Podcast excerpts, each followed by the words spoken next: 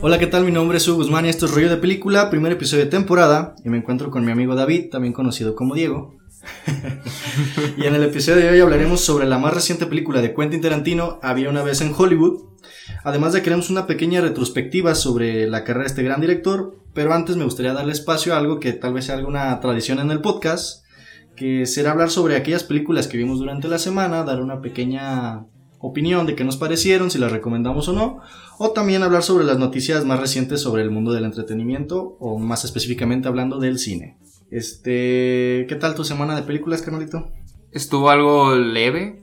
Aún así, este, sí vi varias películas muy buenas, de que sin duda la mayoría valen la pena destacar y recomendar. Bueno, por, ejemplo, esta semana vi Mentada de Padre, película que está en cartelera con, con Héctor Suárez, que pues, es, un buen actor.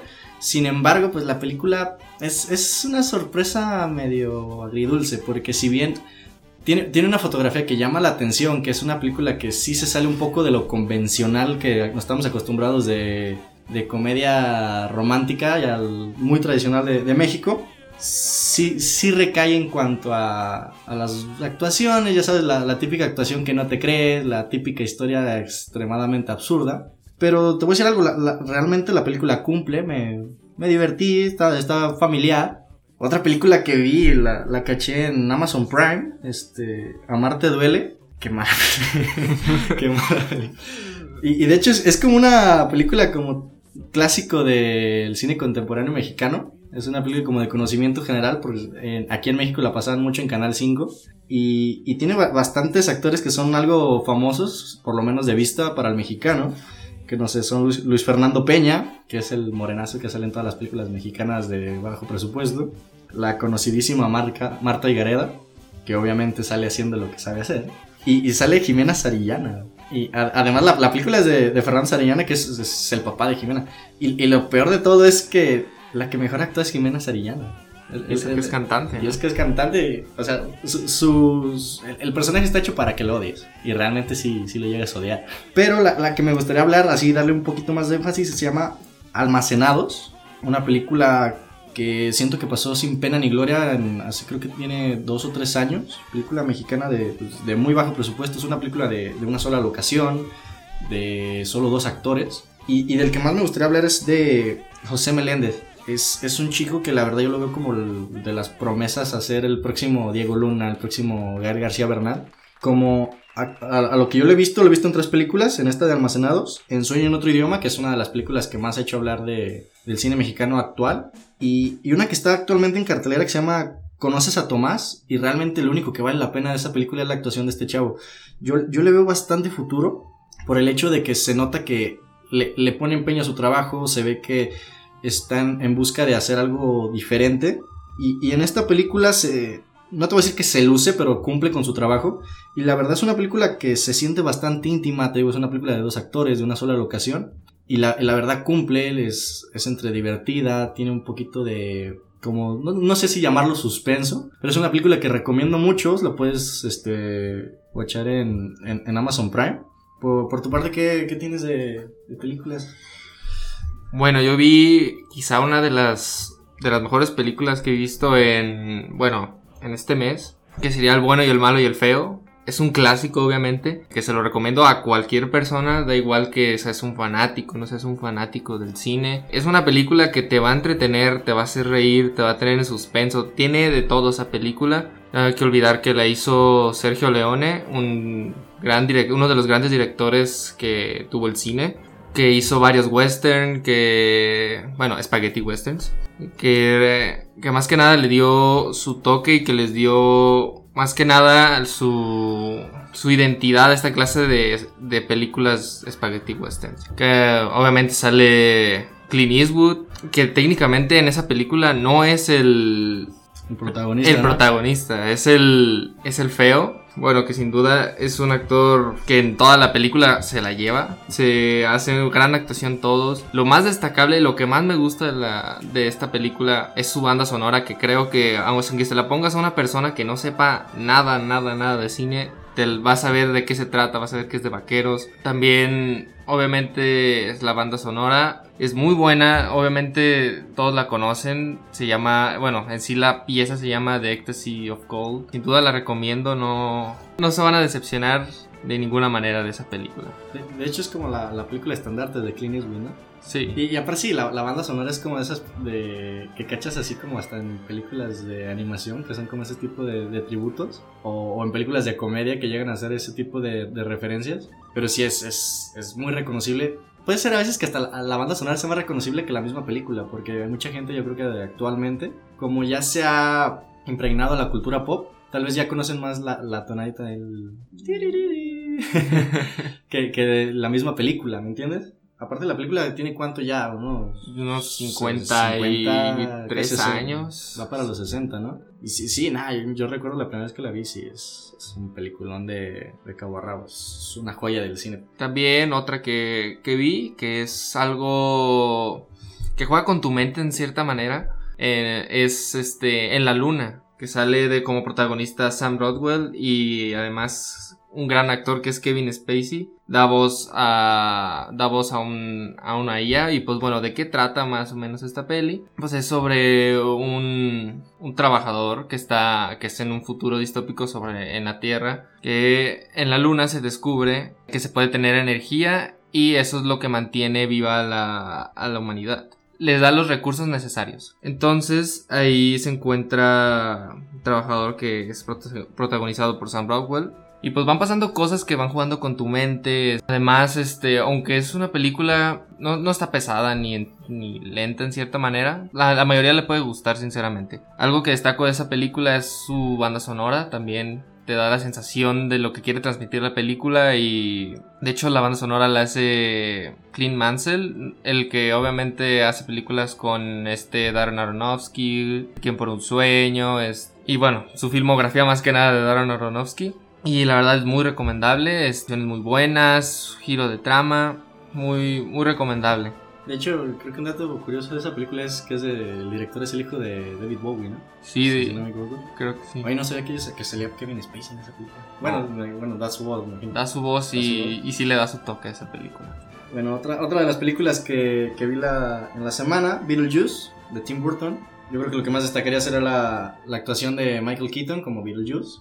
Y te voy a decir algo, la, verdad, a lo poco que he visto el, cine de Tim Burton no es algo que me llame en exceso la atención, pero sí se nota que es como un parteaguas en la forma de hacer un cine de diferente, creativo, pero con un lado un poco oscuro. Si bien en esta película se toman temas un poco delicados, como podría ser el suicidio, como la depresión, se, se tocan de una forma tan, tan sutil, tan parte de la trama, que, que no se sienten tan pesados. Es una película que... Ah, una comedia con Palomera no es de mi más puro gusto. Otra película que uf, fue, toda una experiencia verla, eh, El sacrificio del ciervo sagrado de Yorgos. Sí, es, es, una joya. ¿eh? Si, bien creo que es una película que hay que tenerle paciencia, los primeros 45 minutos realmente no pasa nada. Pero cuando se empieza a crear este juego mental, esta situación macabra, sí, sí se vuelve completamente una experiencia para el, cinéfilo. Sí, más que nada de esa película, destaco la actuación de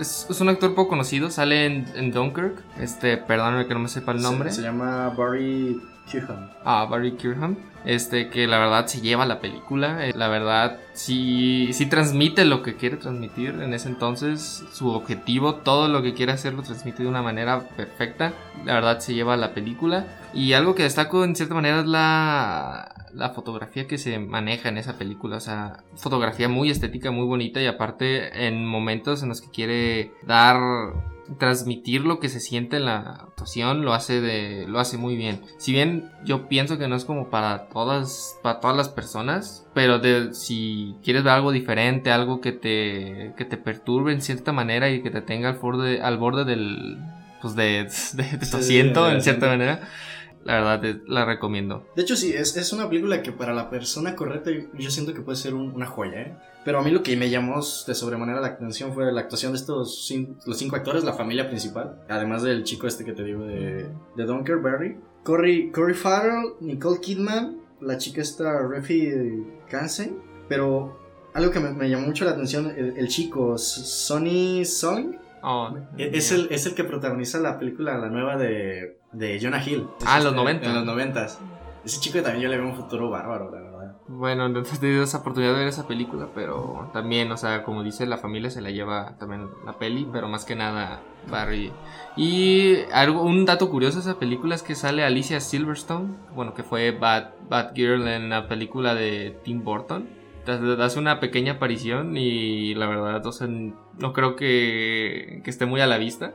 Fíjate que el, el, el Batman de Tim Burton como que se le alaba mucho, pero a mí no me, no me llega a encantar. Bueno, Es el, que el es- efecto de nostalgia siempre se le agrega un poco más. Sí. Por ejemplo, para mí, para mí eh, el Batman de Tim Burton es más un clásico popular que un clásico de cine como tal. Pues sí, pero cabe destacar que para la época, para lo que se ve llevado, No, sí, sí, es sí, un- fue, fue trascendental y fue un cambio para el cine de superhéroes. Pero regresando a la película del sacrificio, es, es una película de Yorgos Lanthimos, que es uno de esos como nuevos De directores como que se están volviendo del culto. Que por mi parte ya he visto la película del sacrificio, la, La langosta y la favorita, una de, las, de mis favoritas del año pasado, que también con Emma Stone, es una, es una joyita.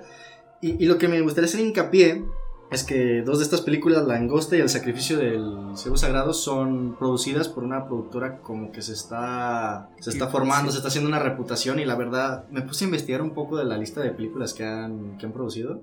Es A24, ¿no? Ajá, no, tien- tienen una lista de películas increíble. Por ejemplo, tienen Luz de Luna, este, Moonlight, que ganó el Oscar en...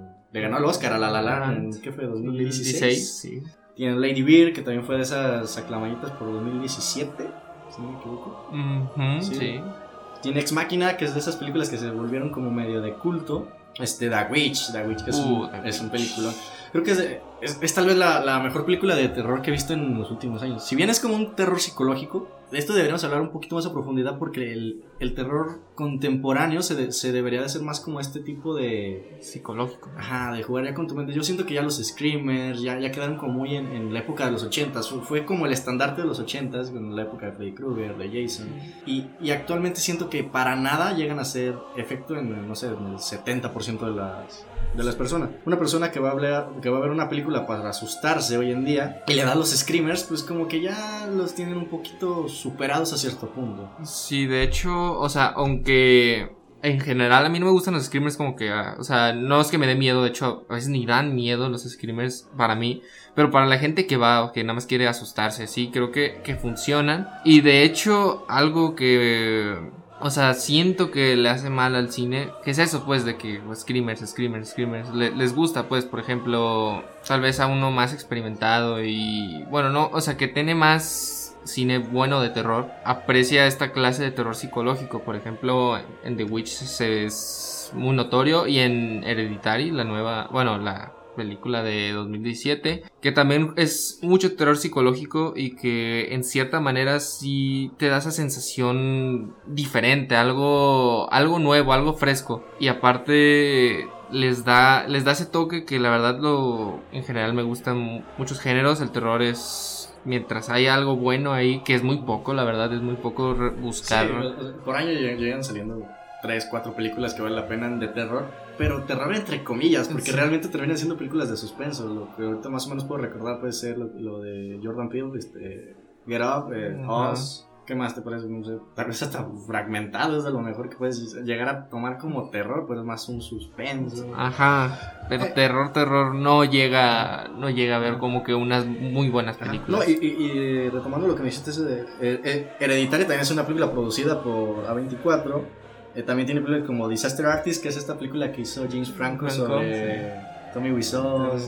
Muy buena comedia. Fíjate, se, se- se tomó como comedia, pero termina siendo más un drama. Y si bien no te da tanto risa a lo que tú esperas ver, es, es una película que vale bastante la pena. Tiene también la de Un cadáver para sobrevivir. Ah, con Daniel Radcliffe, Daniel ¿no? Radcliffe. Es una de las bandas sonoras más hermosas que vas a escuchar en tu vida. Si bien la, la película llega a ser de chiste de pedos, Y pero absurda, de pedos ¿no? literales, muy absurda. Creo que hasta llegó a ganar un premio a la película más, más original en 2016.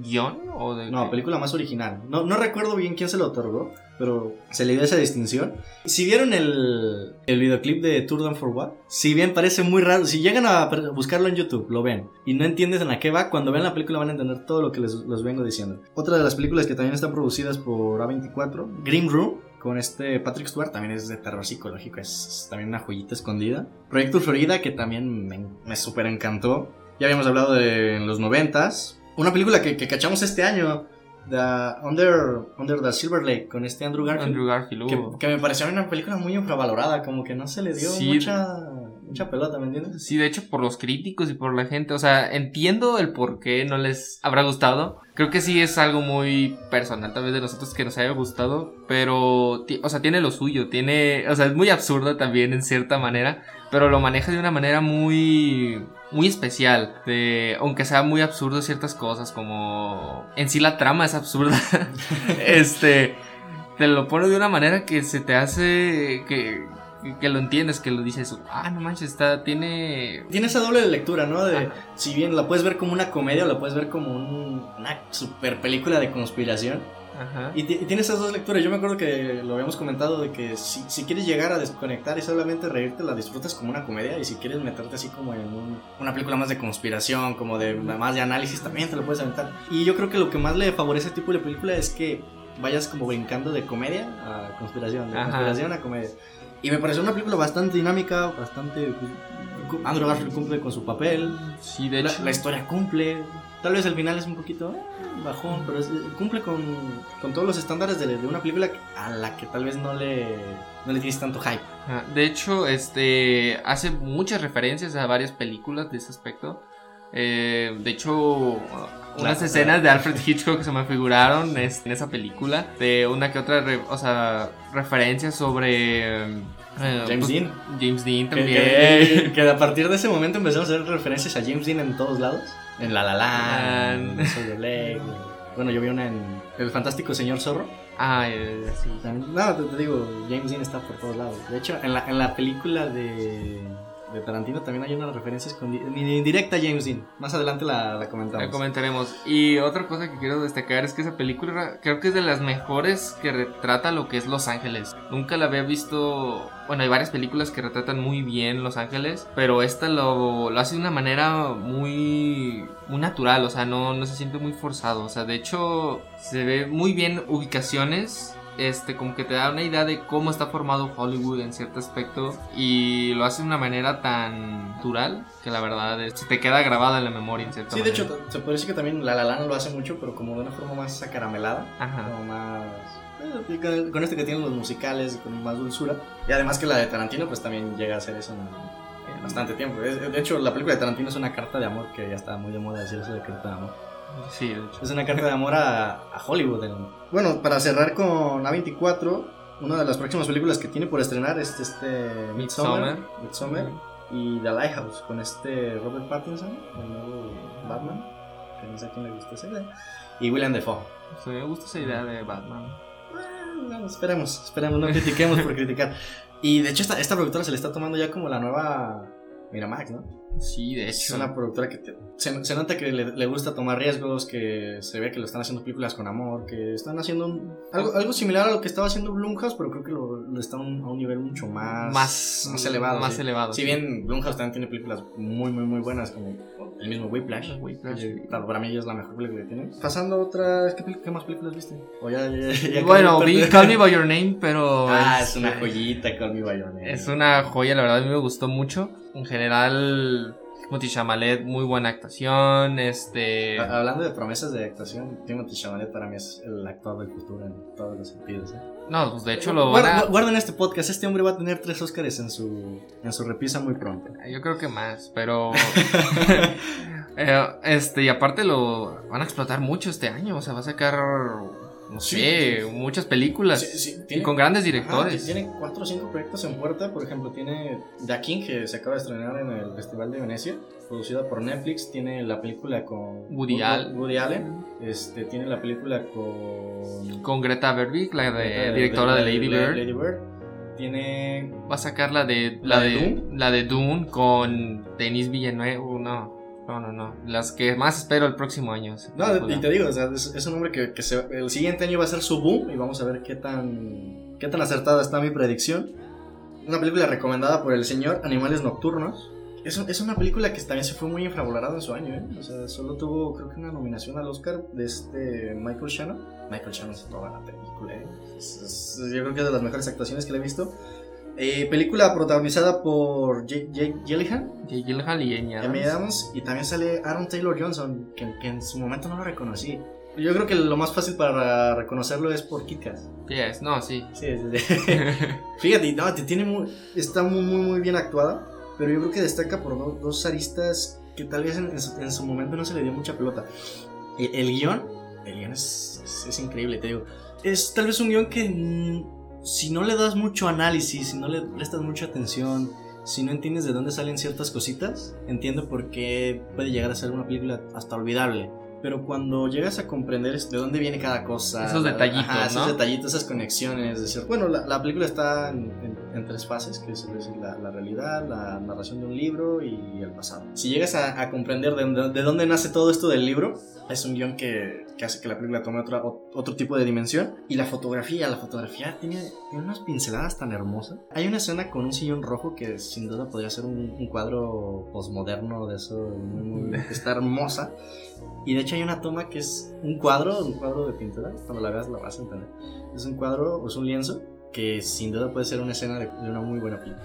Y algo, algo que destaco de esta película es que el director, el director es Tom Ford, es un diseñador de modas. Diseñador de. Y creo que esta es su primera película, si no... Creo, creo que tenía otras dos. Creo, creo, que tenía una anterior, no estoy muy seguro, pero sí creo que tiene toda su filmografía como dos o tres películas. Y la verdad, es algo. sí, sí, tiene, algunas fallitas, tiene alguna. ¿Ya la viste? No. no, no, la he visto. pero es una película que me la estoy guardando y investigué mucho y pues la verdad, este, tengo unas ganas, la verdad. vale mucho la pena, Está, está en Netflix. Y bueno, eh, una película que, vimos en el cine, eh, La Noche de las Nerds aquí en México, Booksmart. Qué, qué lástima, ¿eh? Porque es una película que la verdad no se le dio mucha distribución, es una película que no que no se le dio tal vez el cariño que merecía, ¿me entiendes? Sí, pienso yo que la gente sí le hubiera gustado esa peli, pero creo que lo que más influyó en que no, o sea, en que vas a ver cartelera y dices, pues cuál voy a ver, ¿no? Y ves una que dice La noche de las nerds. Eh, de hecho, eso es según un truco de mercado técnico de los, nombres que le ponen aquí en México y en creo que en toda Latinoamérica. Pero la noche de las nerds que va a Booksmart. Según yo tengo entendido, Booksmart viene siendo como matadita, como inteligente por, por, estudiar, no, no, nato, ¿no? Es una película que me hizo recordar mucho a Super Cool. Sí, sí. Super Cool. y tiene ciertos tintes de lo bueno de Buenos Vecinos y de Proyecto X. Ajá, y algo, algo que se me figuró un poco a Lady Bird. Por tiene sus toques de Lady Bird. Es dirigida por esta. Olivia Wilde. Olivia Wilde, conocida por. Por Salon Her en, en Aliens contra Vaqueros. Vaqueros vs Aliens. Cowboys vs Aliens. Dejemos con que Salon Her, ¿no? Con eso ya es suficiente. Pero pues. Currículum. No, y te digo. O sea, es una película que hasta la mitad, creo que hasta hasta la escena en que llegan a la fiesta. Es una película bastante divertida, pero llega a caer en lo, simple, ¿no? En lo. Ajá, sí. En lo entretenido, más no en, en un paso, en el siguiente escalón, ¿me entiendes? Pero desde que cruzan esa puerta a la fiesta, la película cobra otro tipo de dimensiones. En cuanto a fotografía, iluminación, actuación, la técnica es. Técnica, no, no, no. Bueno, es, sin duda es una de las mejores películas que he visto este año. Y estoy casi seguro que va a estar entre el top 15 y el top 10. Sin, duda. Y algo, algo que destaco, bueno, cuando lleguen, bueno, ya no está en cartelera, pero si le llegan a ver. No, de, hecho creo que la pueden cachar muy fácil online. Por lo ah, mismo de que no sé, como no sé, tuvo mucha distribución, como que está muy fácil de verla online. Y no, no creo que tarde mucho en salir en Netflix. En Netflix o en Amazon Prime. Creo, este. creo que va a estar más en Netflix, no recuerdo bien por qué, pero muy pronto lo pueden, lo pueden ver ahí. Sí, les destaco un plano secuencia que la verdad, wow, o sea, la verdad, para ser el debut de esta directora de Olivia Wilde, o sea, la verdad sí se la, se la rifó en muchos aspectos. Hay varias escenas que dices, wow, o sea, ves la técnica que se usó. Este. Y aparte, ese cierto toque que le dio. Le dio toda, o sea, su primer película, pero sí se ve que va a tener. Se, nota muy madura, ¿no? Sí, sí, sí. Y, de hecho, eh, ella creo que en una entrevista dijo que le había, le había robado como lo mejor a, a todos los directores que ha tenido durante su carrera.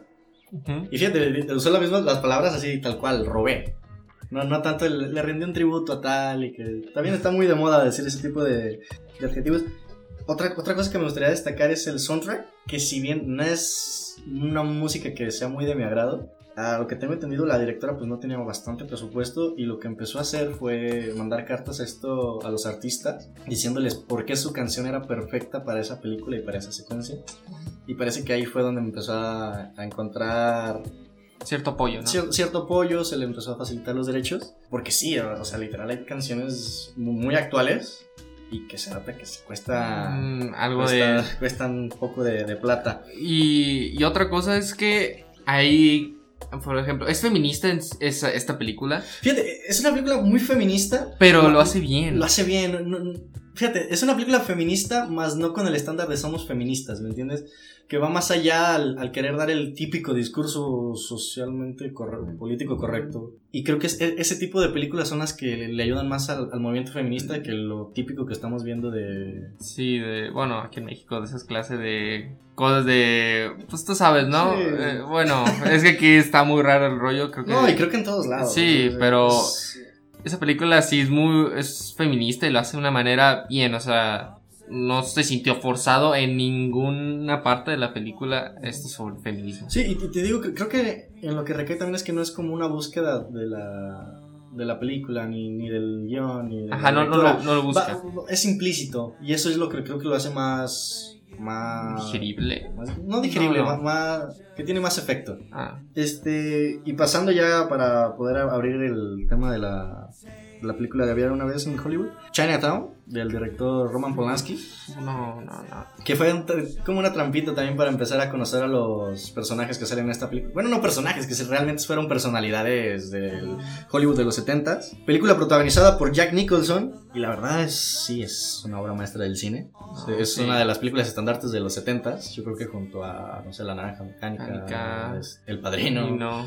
Yo quiero destacar tres cositas. Este, el manejo de cámaras que se vuelven parte de la narración para hacer esta película de estética cruda conforme pasa la trama. El final, el final es un... No, el final es, es, es, de los mejores que he visto en el cine. La verdad es un finalazo, la verdad. Y fíjate, hay mucha gente que cuando le dices esperen un final increíble, es, esperan algo espectacular, no algo como una gran explosión. O... No, es, es, un final que conforme los detalles del guion llegas a comprender de... todo. Es, es una joya, una joya del cine. Y la banda sonora. La banda sonora sí, hace, sí. hace escenas que, o sea, la, las, las calca, las hace y las hace que siempre estén en tu mente esas escenas. Y de hecho, un datillo curioso de esta película, este, tiene una secuela. Ah, no, sí, sí. sí, sí y, y, protagonizada por Jack Nicholson. Jack Nicholson. y dirigida por Jack Nicholson.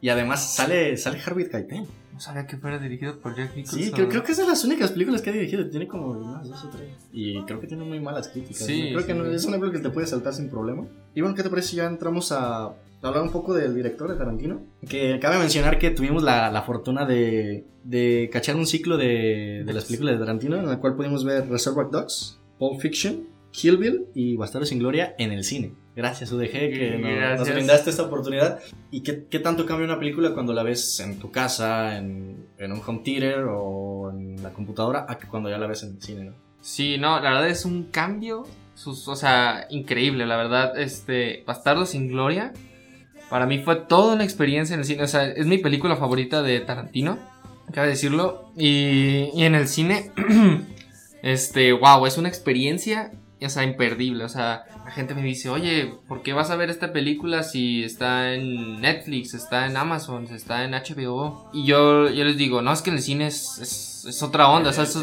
el, es, templo de... Ajá. Esa película fue hecha para estar en el cine, no para una, sí. no para estar en televisión o en tu casa. O sea, no, es una experiencia que la verdad se, se siente, o sea, cambia o sea, si de por sí esa película me gustaba mucho, al verla en el cine cambió totalmente de lo que se vive. O sea, no, y, y sí te digo, o sea, creo que la palabra clave es experiencia, ¿no? Porque sí. la, las películas son disfrutables tanto en casa, tanto en computadora, tanto en cine. Teléfono. Pero es una experiencia. Por ejemplo, la, la, el plano secuencia de Mr. Blonde de la, eh, la canción. Stuck in the middle, yeah. No, yo estaba como un niño de 10 años brincando al ver Spider-Man en el cine por primera vez. Es, es una joya. También pudimos ver Pulp Fiction que ya tenían como un cierto tiempo sin verla, como... Y fíjate cómo va- van cobrando, este tipo de películas van cobrando como otro tipo de dimensión conforme pasas el tiempo, cuando empiezas a comprender ot- otro tipo de aristas del cine, el guion, este, las actuaciones, la, todo lo que conllevó esta película. Por ejemplo, la película costó 8 millones de dólares y 5 de estos millones de, de este presupuesto se basó en pagarle a los actores. Más que nada Bruce Willis. Sí, Bruce Willis. Y de hecho, ni Travolta quería hacer la película. Tarantino lo terminó convenciendo porque creo que también quería cobrar como 10 veces más de Diez lo que le pagaron. También pudimos ver Kill Bill, que en lo personal es mi película favorita de Tarantino. Y por ejemplo, la, la película 1, el volumen 1, está hecha completamente para Valencia. Sí, sí, sí. No, en la. Bueno, la pelea contra los 88. ¿Loco? no, es, es una super no, no. joya, ¿eh? Oye, ¿qué tu, tu película favorita de Tarantino no era Inglourious Basterds? Por eso es la que mencioné. ¿No dijiste Reserva Dogs? Ah, sí. Ah, bu- ah, creo que, bueno, error, pero pues creo que era, pues, era Inglourious Basterds. Eh, ¿Os dije Reservoir Dogs? Sí, dijiste eso. Bueno, qui- quiero destacar que las, los plan- las secuencias de Kill Bill, por ejemplo, la, la que ya han nombrado de la, la pelea con los 88 locos, verla en el cine toma otra dimensión que verla en tu casa. Sí, la verdad, este. Bueno, la banda sonora la hace Ennio Morricone. Bueno, o sea, no la hace. Sí, Tarantino se roba una de sus piezas en, Sí, sí, sí. en esas películas. Y se sienten, o sea, la verdad es, es que bueno, Ennio Morricone es mi personal, es mi mejor compositor y creo que es lo que más me fijo en las películas. Y, y en el cine, o sea, por ejemplo, si la ves en tu casa y así, como que no se siente tanto la, Sí, la dimensión que la cobra. dimensión Y, que cobra. y- y, por ejemplo, tal vez me escuche muy fanboy, pero creo que esta es de las películas mejor sonorizadas de toda la historia. ¿A Kill Bill? Sí, la mejor musicalizada que. O sea, no. no O sea, la- las piezas musicales que escoge para sus Sí, escenas le- son muy bien. Perfectas y le dan mucho, mucho énfasis y le dan mucho mejor dimensión a lo que, a lo que estamos viendo. Bueno, pasando ya en Glorious Busters, también es. sí, es una obra maestra de Sí, Tarantino. mi favorita, mi favorita es de. Si bien creo que vimos la- las cinco más representativas de, Tarantino, ¿no? Sí, bueno, faltó Django, que, que- Pero fíjate, o sea, representativa sí. representativas tenemos en Glorious Busters, tenemos a Reservoir Dogs, tenemos a Pulp Fiction, tenemos a Kill Bill. Y ya, porque bueno, Ya, ya porque- pasando con la filmografía de Jackie Brown o de Hateful Eight. Bueno, Django, la verdad, pienso que sí es. Sí, sí es También, un- también es un película. Sí, es un peliculón. Esas dos tienen lo suyo, la verdad. Ninguna película de Tarantino es mala. Si bien esas dos son como que mis menos preferidas. Pero aún así son muy buenas películas. O sea, al nivel de Tarantino. O sea, son películas muy buenas para ser las más flojas en cierto aspecto, esas dos. Pero las que vimos creo que son como que las, las mejores. La verdad, si hubiéramos visto Django, hubiera estado perfecto. O sea, la verdad creo que hubiera sido otra experiencia ver Django en el cine. Pero si vimos las esenciales, o sea, las que Sí. lo catapultaron. Y, y de hecho tienen como tienen como ciertos ciclos, ¿no? Tarantino, por ejemplo, tiene Reservoir Dogs, tiene Pulp Fiction, tiene Jackie Brown, que son como películas un poco más acercadas a lo que es la realidad, por decirlo de alguna forma. Después tiene como un brinco a lo que es este Kill Bill, como es ya salirse un poco más de lo que puede pasar Pasar, realmente. Ajá. Y después creo que tenemos a Dead Proof. Death Proof, que es como creo que fue más un tributo que realmente una película que, que también es También es muy buena, muy, buena, es muy buena. Y, y después pasamos a Inglourious Basterds, Django y The Hateful Eight Sí. que también tienen cierta similitud, si bien creo que las que más se parecen es Django y Glorious Basterds, tienen cierta similitud, y de, pues de ahí ya brincamos a su novena película, Había una vez en Hollywood, y que me gustaría hablar un poco de, del hype que se le generó y que creo que le llegó a jugar en contra. Sí, porque la verdad, o sea, técnicamente yo en el celular veía mucha publicidad de Once Upon a Time Hollywood, de que, ah, ve, ven, ven a ver- verla y así, y aparte está bien. Pero como que el hype, este, como se fue construyendo, eh, parecía otra cosa. O sea, más que nada así como que, ah, espérate esto, porque todos dicen, ah, Tarantino, ah, no, violencia, es, pues esa clase de cosas que en general la gente asocia con este director, que es como que, ah, espérate, un plano, un plano donde se abra una, un maletero, o es- bueno, eso es más, es como un Este, ejemplo, pues, pero es como que Escenas con pies. y- Ajá, espérate eso. No, te, te voy a decir algo. eh, bueno, tú sabes que yo profeso con la, la religión de no ver trailers. Y también las películas hasta prefiero no ver la sinopsis, no me gusta saber de qué van a tratar, porque creo que muchas veces uno se hace como una historia en la cabeza, se hace como que te haces la película que quieres ver en tu cabeza y si no es exactamente eso que quieres ver, Te arruina la te, te experiencia. arruina la experiencia. Sí, de hecho, te- tenías razón. Yo vi el tráiler. Porque, ¿Cuántas bueno, veces viste el vi tráiler? el tráiler muchas veces. Este, y la verdad, bueno, es un muy buen tráiler, la verdad. Este tráiler me, me mamaba, por eso, o sea, está muy bueno el tráiler. Y bueno, acá mi amigo Hugo me decía, no lo veas, este. Guarda- sí, guárdate sí, la sí, experiencia. guárdate la experiencia. Y lo que me fijé es que en el tráiler, las esce- aun varias escenas como que sí me limitaron. O sea, la verdad es sí como que. Como que sí me arruinaron en cierta parte de la experiencia. O sea, no digo que. Así que digan, no mames, güey, por los trailers me cagó la película. O sea, no. Pero sí me arruinó como la experiencia, la sorpresa de ciertas escenas. Y, y aparte es, es una película que no es tan violenta, si llega a tener un final muy violento. No es tan violenta como lo que ya le conocíamos a, a Tarantino, pero creo que ya teníamos un ejemplo de, por ejemplo, de Hitful Eight. Ajá, que como que se va construyendo. Se va construyendo y que tal vez la violencia llegue a ser un, un condimento más del final que de la trama como tal. Ajá. Además de que esta película, te decía que tenía este, que está muy de moda esto de carta de amor. Ah, par de el los sí. que, por ejemplo, Roma. Roma, Dolor y Gloria de de Pedro Almodóvar. es- Tenemos este, The Shape of Water de Guillermo del Toro. Y si, si bien tienen cierta similitud en cuanto al discurso, por ejemplo, creo que las cuatro están basadas en la infancia. O sea, creo que de ahí viene el origen de todas estas historias. La de Tarantino es creo que mucho más idealizada, ¿no? Sí, sí, sí. Mucho más colorida, mucho más digerible. Y, y creo que es, aparte de que es una carta de amor al cine de su infancia, de, de lo que le gustaba, con lo que él creció. También es un poco a los actores con los que él ha trabajado, ¿no? Por ejemplo, tenemos a Con Russell. Cole Russell, tenemos a, pues, a Brad Pitt en Inglourious Basterds, Ajá. tenemos a DiCaprio en Django, tenemos a Michael Madsen de... Bueno, de de Reservoir Dogs, de- su filmografía. Sí, creo, creo que lo único que faltó fue... Bueno, Tim Roth sí sale, pero en escenas eliminadas que no aparecen en la No película final. Y aparte también creo que faltó este Samuel L. Jackson, Sí, es. que debe estar muy ocupado con los Vengadores. Sí, yo creo, pero pues sí, este. No, y aparte creo que Samuel L. Jackson sale en 6 de las 8 anteriores, ¿no? A ver, lo tenemos Sí, en- 6, 6. A ver, lo tenemos en Pulp Fiction, Jackie Brown, Sí. en Kill Bill, lo tenemos en Glorious Busters, que es un narrador, Sí, ajá. lo tenemos en Django. Django Sí, ya son Sí. seis, ¿no? y Hateful Eight. Y dije fue. Death Proof no. No, en, No. en Death Proof, no salen ni en Death Proof ni en Reservoir Dogs. Ah, no, Eso estoy seguro. no. En, por ejemplo, en, en Kill Bill es más tal vez un cameo. Ah, y sí. en Glorious Busters pues es un narrador. No lo ves. Bueno, de hecho, algo que se dice de. es- Bueno, en Kill Bill, bueno, un dato curioso. Es que se supone que el pianista es este. Jules de Pulp Fiction. ¿Qué? Sí, dicen. de, eh, de estas construcciones que se hacen como las teorías del mundo de Tarantino, ¿no? Que todas las películas están conjuntas. sí, de hecho, porque se supone que ya dejó la, la violencia y todo y. que iba a seguir el buen camino y se supone que Jules es este el pianista que sale en Kill Bill. ¿Recuerdas en Kill Bill la escena de anime? Sí, De la historia de... obviamente. ¿Recuerdas el hombre que mata al padre de la niña? Ah, sí, sí, sí. Hay una teoría de que él es Bill. El que mata al... Ajá. O sea, no el jefe, el que mata. ¿Te acuerdas el que hace la secuencia, el que hace el incendio?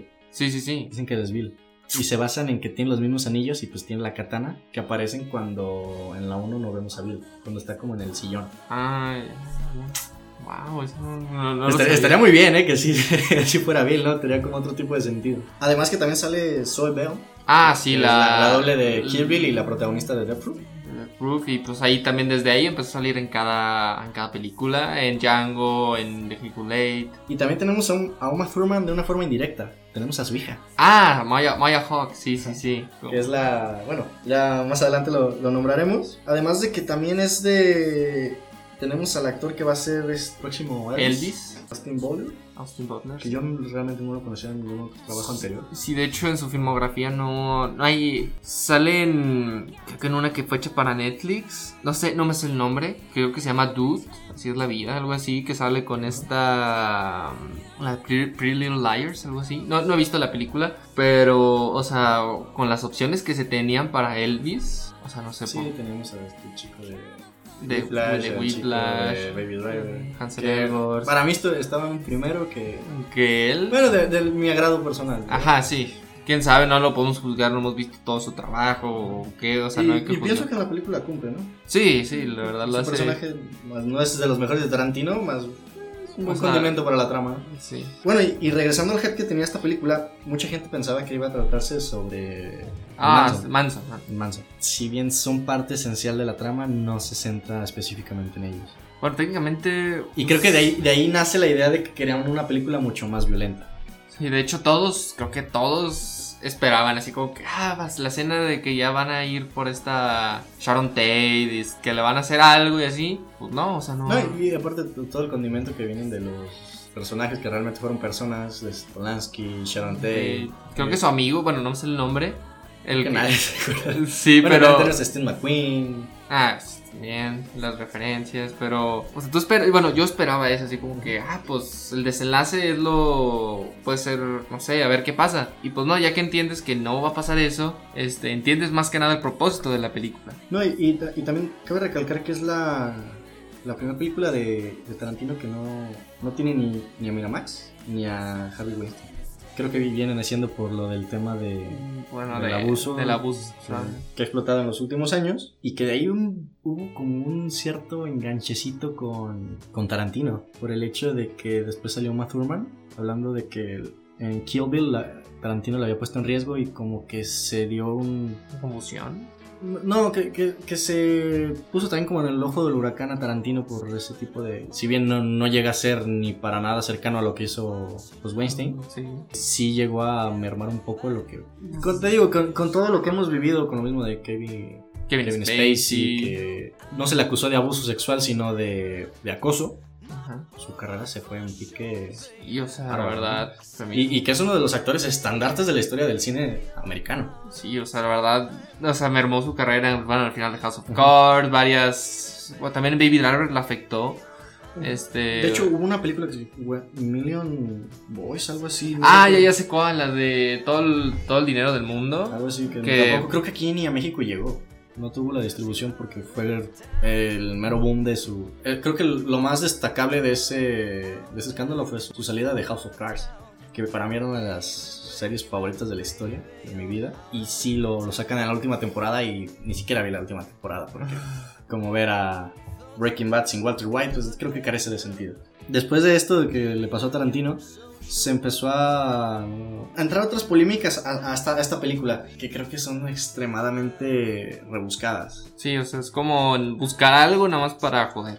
Sí, por ejemplo, que, que era una película machista. Por ejemplo, ¿por qué Tarantino haría una película machista si el 33% de su filmografía es- las protagonistas son mujeres? Death Proof, Death Kill Proof, Bill, Kill- Jackie Bill- Brown. Jackie Brown, Y son personajes muy bien desarrollados, personajes fuertes. También se le llevó a acusar de racismo. que la verdad es la pendejada más grande que he escuchado. Uno de sus mejores amigos es Samuel, Samuel L. Jackson. Jackson. ¿Tú crees que Samuel L. Jackson va a ser amigo de un racista? Aparte de Black, bueno, lo que. Pues el homenaje que hizo a Black Exploitation, este, sus protagonistas en Django, en The Hateful Eight. O sea, la verdad. Y aparte, creo que ya la gota que rebasó es que PETA, creo que se llama la Asociación Defensora de los. Animales, dijo que la película era que habían abusado de los animales. ¿En serio? Dime en qué parte Eso abusan no- de los animales. Te digo, Ah. ese tipo de polémicas que se generó, ese tipo de, de hype innecesario. Y bueno, ¿qué, qué te parece si vamos entrando ahora sí ya más a fondo a la, a la película? Creo que es la película con el inicio más, más discreto, ¿no? Sí, sí, sí. El que no busca explotar al minuto Lo que- Cinco. Ajá. Sí, pues te fijas. Y, y creo que mm, es el que tiene la música un poquito menos explotada que, no sé, como en los. en los En las demás de Tarantino. la cosa de Pulp Fiction. Sí, de hecho, so- bueno, ahí no hay compositor, creo que la, o sea, no hay ningún encargado de música, o sea, que hace música original, son puras canciones. Y es O sea- soundtrack muy extenso, ¿eh? De hecho, en la. Bueno, ya iniciando tenemos a. Rick Dalton. Rick Dalton, a Cliff, como personajes principales. Uno es un doble de riesgo, y otro es una estrella medio en. Decadencia. decadencia, entre volver a explotar. Es una historia que para, si bien no es muy acorde a lo que habíamos visto en la filmografía de Filmografía de Tarantino, Tarantino. pero creo que también lo diferente no, no es algo malo, no se le puede llamar algo malo. Sí, es como criticar a los directores. Es como, por ejemplo, un ejemplo que se me viene a la mente es Adam McCain, que es el que hizo la de Vice o la de La Gran Apuesta. Que es, o sea, en toda su vida hizo como películas más. este, Gran película ¿verdad? o que películas más de, o sea, como comedia mala y de la nada cambió a este género como vivir situaciones y así. Y pues la verdad, creo que a la gente lo que no le gusta de los cambios es que sea un cambio como que no, como que no sea bueno. O sea, como que no sea bueno. Por ejemplo, a Tarantino todos le aplauden que sea violenta, que sea así, que sea muchas pláticas y todo esto. Y cuando cambia de esa forma que a la gente le gusta, lo ve como malo y la verdad eso, eso como que no, es una ofensa Ajá, pues. y, es, y es lo mismo que te decía hace poco. Tarantino creo que en su filmografía nunca ha sido consistente en cuanto a. Bueno, tenemos, te digo, la época de Reservoir Dogs, Pulp Fiction, Jackie Brown. Y después hacemos un salto a Inglourious Basterds, este, Django, en Y después tenemos el salto de las referencias que es Kill Bill. Y siento que esta película es como una combinación de toda su filmografía y que sigue pues, este, teniendo la esencia de Tarantino. No es como que estamos viendo algo completamente diferente, porque por ejemplo, ¿en qué se parece Death Proof a Kill Bill? ¿En qué se parece Pulp Fiction a Inglourious Basterds? ¿Sí me entiendes? Sí, No- sí, sí. no es como que Tarantino toda su filmografía sea exactamente igual y que todas las películas tienen exactamente el mismo corte, pero siento que sí todas las películas tienen una esencia que en esta la tenemos más que representada. Sí, de hecho es que se me hace como que la gente diga, no, el final es lo mejor de esta película. O sea, sí es muy bueno el final. Al final es La verdad, bueno. o sea, es muy bueno. Pero, o sea, que digan, solo vale la pena el final. Como, Nah, es es, una como falta una falta de respeto a la película. No, y aparte creo que es de esas películas como hasta cierto punto informativas, porque con todas estas referencias que nos empieza a lanzar, no, no de la misma forma que Kill Bill, porque creo que en esta están mucho más fáciles de encontrar. Por ejemplo, yo no conocía a Steve McQueen, no conocía la película El Gran Escape, y, y por esta película ya me, ya me hizo Como investigar. ¿no? investigar quién era Sharon Tate, quién era Roman Polanski, quién eran todas estas celebridades que salen en la película. Y que creo que también eso va a la, la esencia de la película, ¿no? Que, bueno, Tarantino toda su filmografía es como quererte dar una inyección de, su, de sus gustos. De sus gustos, de lo que él vivió, de sus Como, películas. como de recomendaciones Ajá. de cuando él trabajaba en esa... En la. Bueno, Sí, en la tienda de películas. de películas. Es una película que, que tuvo demasiadas escenas de, de automóviles, ¿no? Secuencias de automóviles. Sí, aparte de pies, creo que hoy, o sea, esa película es algo como que pies, pies, pies, la verdad lo ponían. tanto de hombres como de mujeres, ¿eh? ¿En cuál, ¿En cuál de hombres? No me acuerdo. El chico este que golpea a Brad Pitt, que no es Bruce Lee. El de la, los hippies. Que lo golpea. Ah, ah, ya, ya sé cuál dices, ya, ya, ya. No, y, y por ejemplo, yo, yo volví a ver la película y las conté, creo que son seis secuencias de, de automóvil. Que en teoría no suenan mucho, pero sí, Pero sí sí- sí llegan a tardar un poquito y creo que, no sé, pone tal vez unos seis minutos de la película son secuencias de, de automóviles. Creo que al inicio esto nos sirve como una forma de, de narrativa. ¿Recuerdas cuando Rick Dalton lleva, digo, este Cliff lleva a Rick Dalton a su casa? Sí, Y después vemos cómo él hace el recorrido hacia su casa sí. y vemos cómo es el cambio de, de canciones de entre va en la carretera, cambio de canción. Y eso nos hace entender el tiempo y la separación de, de una casa a la otra. Y bueno, una trivia. ¿Dónde vivía Cliff? Eh, en una, en un camión, bueno, en- Ajá, pero una- ¿junto a qué? Junto a un, Ah, junto a un cine para autos, ¿cómo se llama? ajá, Un autocinema. Un autocinema. O sea que en teoría él vivía a la sombra del cine. Y él es un doble de riesgo. ¿Sí me entiendes? Como esas Como cositas esas- que muchas veces no llegamos como a percibir, a analizar por, por el simple hecho de que tal vez la mayoría del cine que consumimos es muy, bueno, de mi parte no tanto, pero de alguien que es como un poco más aficionado, por, por ponerle una categoría aficionado, Sí, porque amateur, nosotros- ajá, sí, porque no- no- nosotros... no, tan clavado, que también está bien, está perfecto, que quieran ir a ver una película, entretenerse, reírse y listo. Pero como están tan acostumbrados a ese tipo de, pues, los de producto, de, de consumismo, tal vez no llegan a disfrutar de la misma manera este tipo de películas. Por ejemplo, ah, esta película la pude ver subtitulada como se debe de ver una película y la vi doblada. Y sí hay un cambio bastante, bastante notable. Por ejemplo, DiCaprio, haz de cuenta que estás viendo hablar a Deadpool. Habla. que si bien el, el doblaje de Deadpool es muy bueno, ah, como que aquí me quita ciertas cosas. Los chistes de mexicanos pierden sentido. Ah, sí, el de...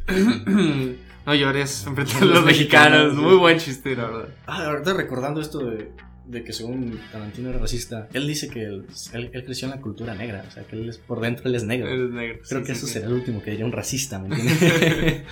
es una película que... Que bueno, yo, yo en lo personal siento que sería así como que un, una, así, disfrutarás al 100 esta película si entiendes todas las referencias que tiene esta película. Fíjate, no creo que sea un requisito para disfrutarla, No, o Más, sea, creo que es un plus. ajá, es un plus, a eso es me un refería. plus bastante. Pues sí, que, que le, que le agrega ma- mayor valor a la película. Y que para cinéfilos como tú y yo, creo que nos, nos, nos, da- nos presta la tarea de saber quién es cada persona, quién era. Sí, de hecho, sí es como que me dio ganas de ver esas películas y luego volver a ver Once Upon a Time in Hollywood para sentir ese plus, ¿me entiendes? Sí, me imagino que es como cuando en Star Wars llegan a ver al- en las precuelas a un, un personaje que ya conocían. Ajá, es como que, ah, sí, sí, la O verdad. por ejemplo, a mí me pasaba mucho en Breaking Bad cuando veía a Saul Goodman, este, ver un personaje como, ah, salió como, salió.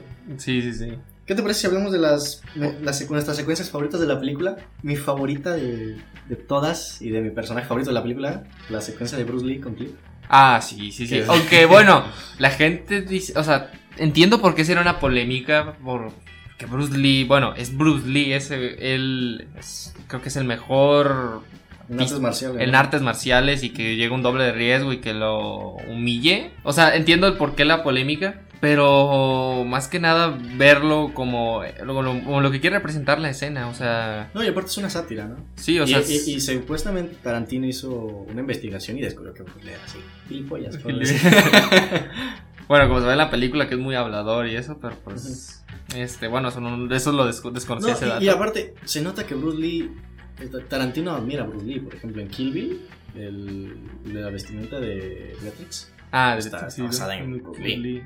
Creo que nos hemos hecho muy hipersensibles, ¿no? Sí, o sea, hoy... Todo nos ofende, todo está mal, todo es racismo, todo es machista. Creo que llegamos a un punto en el cual hasta el, el mismo cine se, ha- se ha visto afectado por este tipo de sociedad que solo busca que, que Que- criticar. ajá, que, todo esté que señalar. bien. Ajá, todo políticamente correcto que no está bien. Por ejemplo, De ta- hecho, bueno, de hecho Tarantino, es, siento que él lo que a veces quiere representar en esta película es, él quería recordar en cierta manera esto, este pasado, porque él sabe que ya está como que en su recta final, como él dicho que van a ser 10 las películas, películas y que parece ser que la última vez es una de Star Trek. o de Kill Bill 3, que la Bueno, verdad... Kill Bill 3 según no, no llegaría a contar porque sería volumen 3. Tres. Que ya es una trampa, ahora sí ya creo Eh, es sí. una trampa. Pero yo encantado que sea Kill Bill 3, ¿no? Sí, pero bueno, ya hablando de Star Trek 3, bueno, siento que si Tarantino, no sé, no me gustaría que terminara con un Star Trek. Yo, yo escuché que ya hay un guion y que las personas que han leído ese guion dicen que es de las mejores cosas que han visto en su vida. Aparte de que la película va a ser R. Yo no soy un fanático muy empedernido ni de Star Wars ni de Star Trek, pero si Tarantino va a hacer una película de Star Trek, creo que me aviento hasta la serie A de... todo de, sí, sí, sí. Sí, sí, sí. Esa secuencia con Bruce Lee, muy aparte de la polémica, creo que es de las más divertidas de toda la película, ¿no? Que empieza siendo un flashback porque Ajá. tú no sabes qué es un flashback. Que vamos de, de la antena de la casa de Rick, pasamos a la casa de Sharon Tate, volvemos con Rick, y pasamos como si fuera un corte allá a, a la continuación de la trama, ¿no? Y que vamos viendo como el por qué... Todo, bueno, el contexto, ¿no? el contexto de lo que va. Y que llega, llega a ser... Creo que el sello es cuando regresamos a, a ver la, la cara de Brad Pitt que estaba recordando. Y que estoy riendo. Y que se está riendo y que es como, sí, me mamé. Dice, Ah, y, y- y ahí está escondida una referencia indirecta a James Dean. ¿Recuerdas por qué no querían a jefe de los dobles, no quería a, a Cliff? Sí. Por el... Bueno, porque es que mató a su esposa. Ay, Bueno, eso sí, del disque. Ajá, que dice que mató a su esposa. Esa es una referencia a, a una chica, no, no recuerdo bien su nombre, pero es, es la protagonista de Rebelde sin causa, película de James Dean. Así que esa es la... Ah. O sea, e- ella, según tengo entendido, murió en una situación similar, un cierto misterio. No, no sé bien la historia, pero bueno, ahí está la, la referencia, referencia, ¿no? indirecta a James Dean. Sí, bueno, una escena que me gustó, la del rancho, que hay del rancho de los Manson. O sea que Es una joya es una joya, o sea, la verdad, tú dices, te, te tiene con suspenso, le va a pasar algo este güey, o sea, lo- Sí, sí, sí. le van a hacer algo. Te, o sea, todo el rato te lo pones y este le va a pasar algo. Todo lo que parece obvio Ajá. es, termina siendo incoherente, ¿no? Ajá, es como pues, no, no, no, no pasa en sí na- nada de lo que tú esperas y creo Que, que, que en teoría era lo obvio que pasara, ¿no? O sea, Ajá, todo lo que estaban diciendo, la, la verdad, no tenía, no tenía sentido. ajá. Y más que nada son los Manson, dices, pues. Sí, ya, la ya- familia Manson. Y aparte, no te dan ganas como de decirle, güey, sal de ahí, te va a pasar algo. Pero creo que es parte del personaje, pues el hombre es un hombre de, de riesgo. Me imagino que el, Y aparte el miedo ya... la Segunda Guerra Mundial. Sí, yo creo que el miedo ya es como que lo tiene muy reprimido. Creo que algo, algo que tendríamos que hablar es este, la participación de Margot Robbie, Sí, sí. Sharon Tate, que es un personaje que mucha gente se quejó de que salía muy poco. Sí, de para, hecho. Para mí no sale tampoco como, como puede llegar a tener una percepción no muy analizada, porque mm, ¿quién es el personaje que sale más aparte de, de Rick y de Cliff? Pues ella. Sharon Tate. Creo que lo que se llegaban a quejar de este grupo de feministas, que la, que la chica no hablaba mucho. Creo que algo que se le debería de dar muy a favor de Margot Robbie es cuando llegas a expresar algo sin la necesidad de hablar. Que es, Que la, eso del regla, cine. es la regla número uno del cine. Si bien no tiene muchos diálogos esta chica, creo que con su actuación, con la forma de moverse, con sus miradas, con la esencia que tiene ya el personaje, te dice mucho. Y creo que ahí es donde se nace, nace esta famosa trinidad de la que ya te había comentado hace tiempo, que es o sea, Ujú. mente, cuerpo y espíritu. Que no sé, la- creo que la original podría ser este, Superman, Batman y la Mujer Maravilla. Ah, sí. Superman es la fuerza del cuerpo, Batman es la, La inteligencia, inteligencia. la mente y la Mujer Maravilla es el El espíritu. espíritu. Aquí podemos ver, a, no sé, tomar a, a Rick como la mente, a Cliff como el cuerpo Cuerpo. Y a Sharon como el espíritu. Eh, en, cu- en cuanto a esto de la Trinidad y con tu espíritu, Sharon Tate o Margot Robbie, como las dos son actrices de verdad, cumple y le da el, el toque necesario a la película. Aparte de que pues, e- es un tema muy sensible, creo, el de Sharon Tate. Y creo que la gente que la quería ver tal cual pasó las cosas, Ajá. Creo que está un poquito tocadita la cabeza, ¿no? Gracias, güey, me acabas de decir que estoy loco, ¿no? No, ya- Aunque, sea, o sea, yo también lo pensé, será como una falta de respeto a, en sí a la persona Sí, de Sharon Tate de hacer ajá, eso. Y aparte te voy a decir algo. Creo que no crees que era un poco obvio que eso no iba a pasar teniendo En cuenta el- antecesoras a Inglourious Basterds. O sea, sí, pero yo tenía, bueno, yo tenía esa expectativa, pues como me lo estaba planteando el tráiler o, o no sé, el- o sea, dije, pues va a estar muy violento, le va a valer.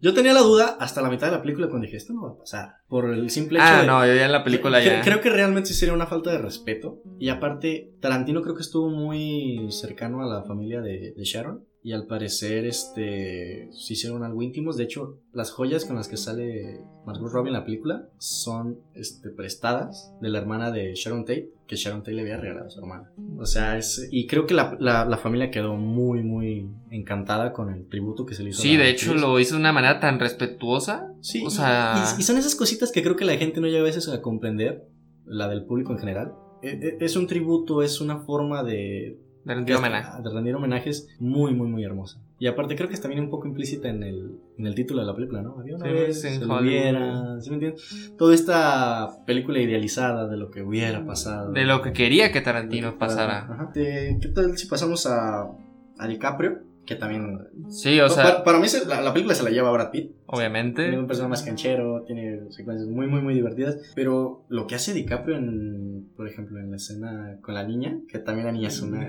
Ey, una revelación, ¿eh? Recuerda, la, la niña tiene en la película 8 años. Y a lo que investigué, creo que cuando hizo la película tenía 9 o 10 años. O sea, no estaba muy. No era como que una chica que. Una niña de 12, 13 años que se veía chiquita, la pusieron con una niña de 8 años. Realmente la niña sí tenía la edad del, La del edad personaje. que dice, sí. Y sí, se actuaba bastante, bastante bien. ¿eh? Es algo que habíamos comentado, ¿no? Este, sí, la verdad, este, la... Las escenas de DiCaprio son muy buenas. O sea, bueno, DiCaprio siempre hace bien su, su trabajo. Y creo yo que aquí sí se la lleva muy bien. O sea, se... Lo que, lo que intenta transmitir.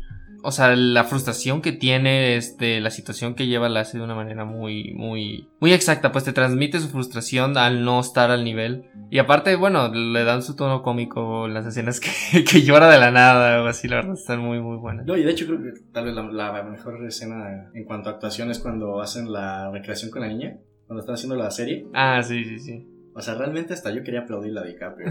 No, pero de hecho eso es lo que me arruinó un poco el tráiler, la, la experiencia. En Pues. el tráiler sale- Sí, yo sale. de trailers no te sé hablar nada. O Y- sea, bueno, esa escena no sale, pero ya, ya me la esperaba. Y bueno, ya para cerrar, pues una gran película de Tarantino. Creo que para mí llega a ser como la sexta mejor. Sí, de hecho, también está a ese nivel. Creo que llega a superar a Death Proof.